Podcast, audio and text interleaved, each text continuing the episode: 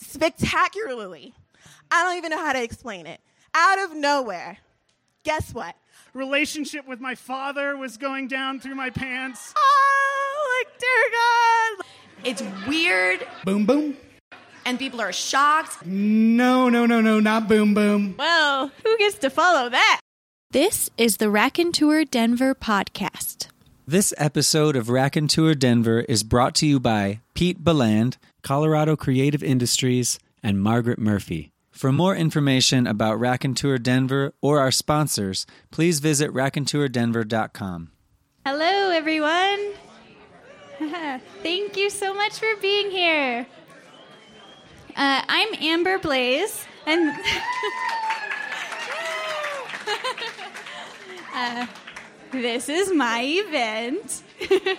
um, it's called Raconteur Denver, and it's a bi monthly storytelling event. It takes place uh, at different locations around Denver. So, our next storyteller is Erica Prather. She's a, a freelance writer, an aspiring curmudgeon, a filmmaker, a rage cooker, and a desert rat. so um, she's actually a really amazing journalist um, who I know because she writes about the arts in Denver. Um, she's also a great storyteller. She's traveled the world. So please help me welcome Erica to the stage.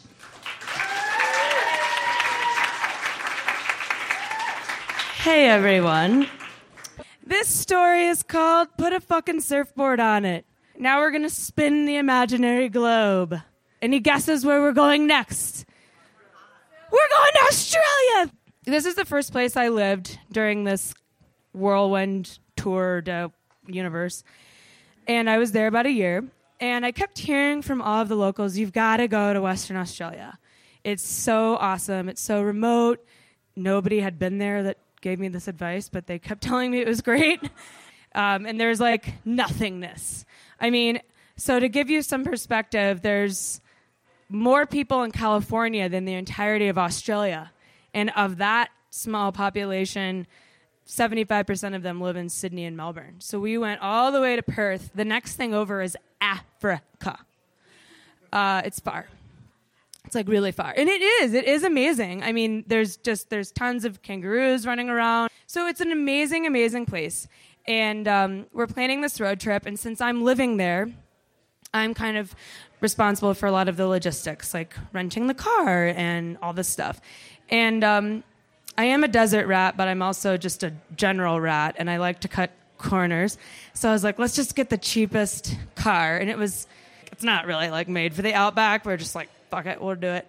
It's cheap. And so it's me and Laura and our friend Bryce and his sister, who turns out to be uh, the Antichrist, actually. Um, so she um, she decides, with about a week's notice of us going to the super remote place, to tell us that she's invited her ex boyfriend to come. We're broke, so in my head, and Australia is really expensive, and the more remote you get, the more expensive it gets. So I'm like, all right, well, the dude would drive the cost down, and I don't really like her, so maybe then she'd be distracted and I wouldn't have to listen to her dumbass talk. So, sure, what the hell? He should come. So, he meets us in Perth. We all fly there from Sydney. We all are in Perth together. And um, he's got a surfboard. He's like from California and he's so cool. He's got like a shaved chest. And um, he's so cool. His name's Chris. We called him Ken behind his back. He's got a surfboard. We don't have a rack. And he, and he's like he's like, dude, it's fine. And I don't want to be the buzzkill that says it can't happen. And I'm also sometimes kind of a slob, so I'm like, sure, what the hell? Let's strap the surfboard to the top of this car. So we just like jimmy rig this thing on top of the whatever the hell car it was. We we tie it literally with a rope like through the car. So um like I mean even just getting in and out of the car was a bitch because it was tied through the car.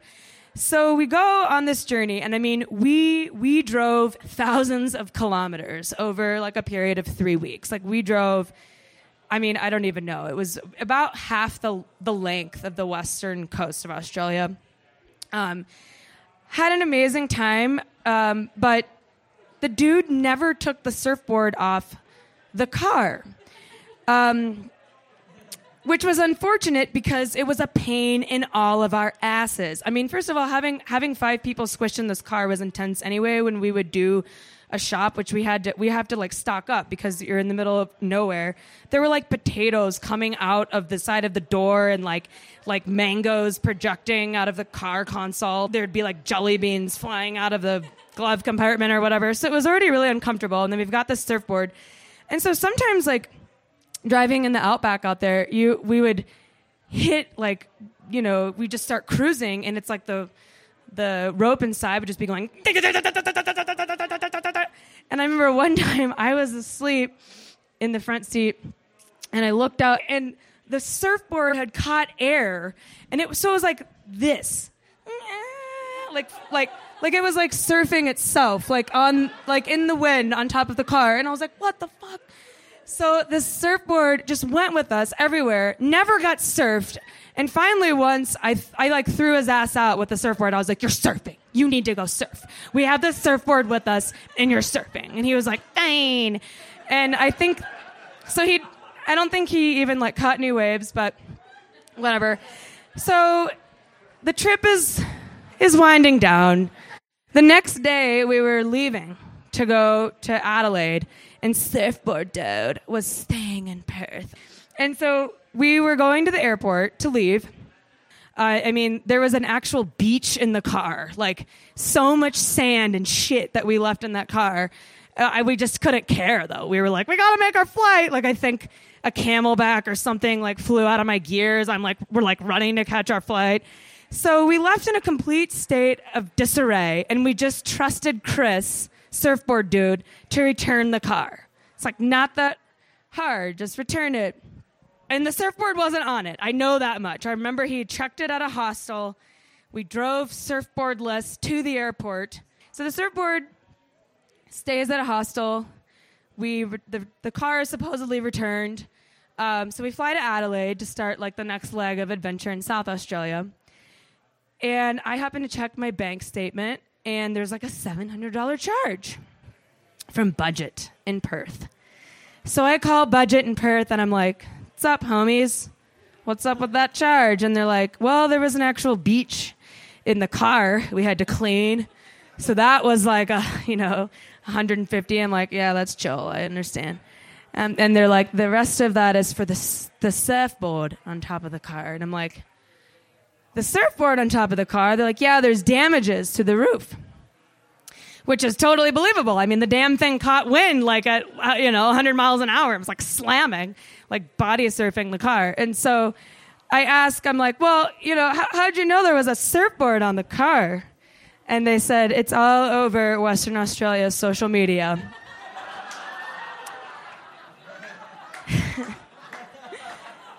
so, uh, we uh, that was my exact reaction. I was like, no way.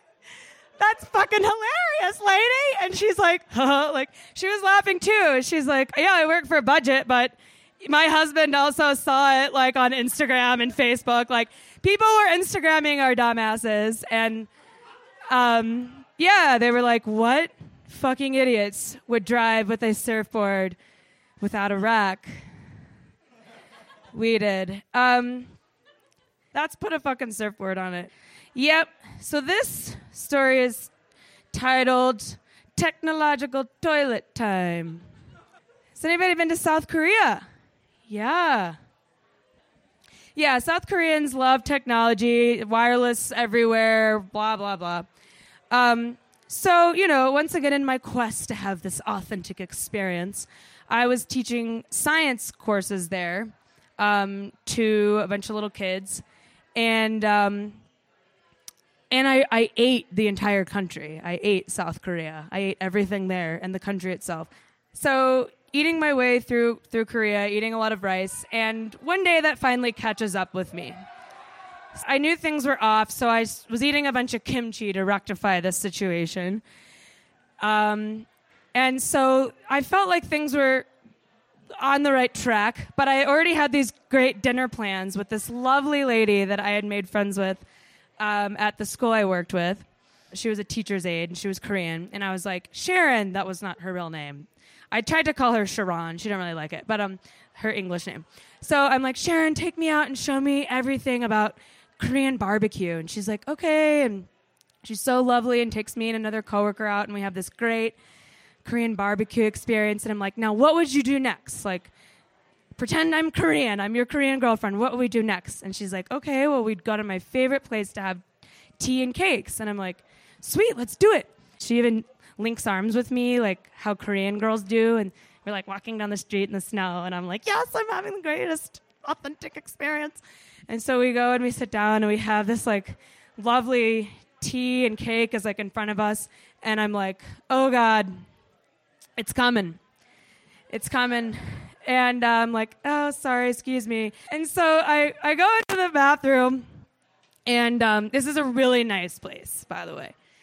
And so I go in the bathroom, and I'm like, okay, the deed is to be done. So I'm thinking, I got to do a courtesy flush. This toilet can't take it. I gotta do it. And I look over, and there is a control panel of buttons. And I'm pretty sure that the toilet itself had Wi Fi. It was so intense. There was like so many buttons with so many objects that I had no idea what the hell they meant. But that's the fun of it, all right? Like, this is what the experience you ask for. So I look at the buttons and I'm like, I'm just gonna have to pick.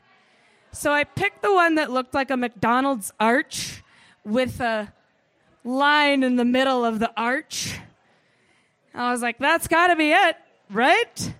And so I hit it and I got a 45 degree Nerf gun stream of water up my ass so hard that I jumped out. I jumped.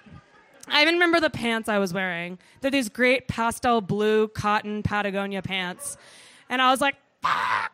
I just jump up and the thing's like spraying me and I don't know what to do. Like my pants are down, there's shit in the toilet. It's spraying, but it's shooting so hard that there was this glorious photo of like painting or whatever of this like Korean woman, and it was just like spraying her face and just like going down and like streaks of water, and I was like, no, like dear God, like. So I just like slammed the toilet because I don't know what else to do. Um, and turns out actually there's just a flusher, like just like ours, behind the control panel. Um, I honestly, I think I blacked out. I don't remember if I even wiped. I have no idea. Um, but I just remember that I was so freaked out that I had like destroyed this toilet, and it, the walls are streaked with water. And then this, I opened the door. I was screaming. I know that. I was having like a spiritual meltdown or something. And this lady, this Korean woman, opened the door, and I was like, "I am so sorry. I just like broke the whole fucking toilet and I don't know what happened in there. And she like didn't speak English and we just kind of looked at each other and I was like, I'm so sorry. And she was just like, because there's just, yeah, it looked like ectoplasm, like Ghostbusters. Watch out for those toilets over there. Thank you.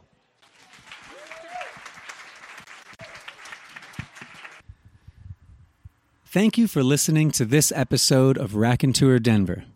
If you enjoyed the podcast and live in Denver, join us on July 11th at Infinite Monkey Theorem for our next event titled Tales of the Tour.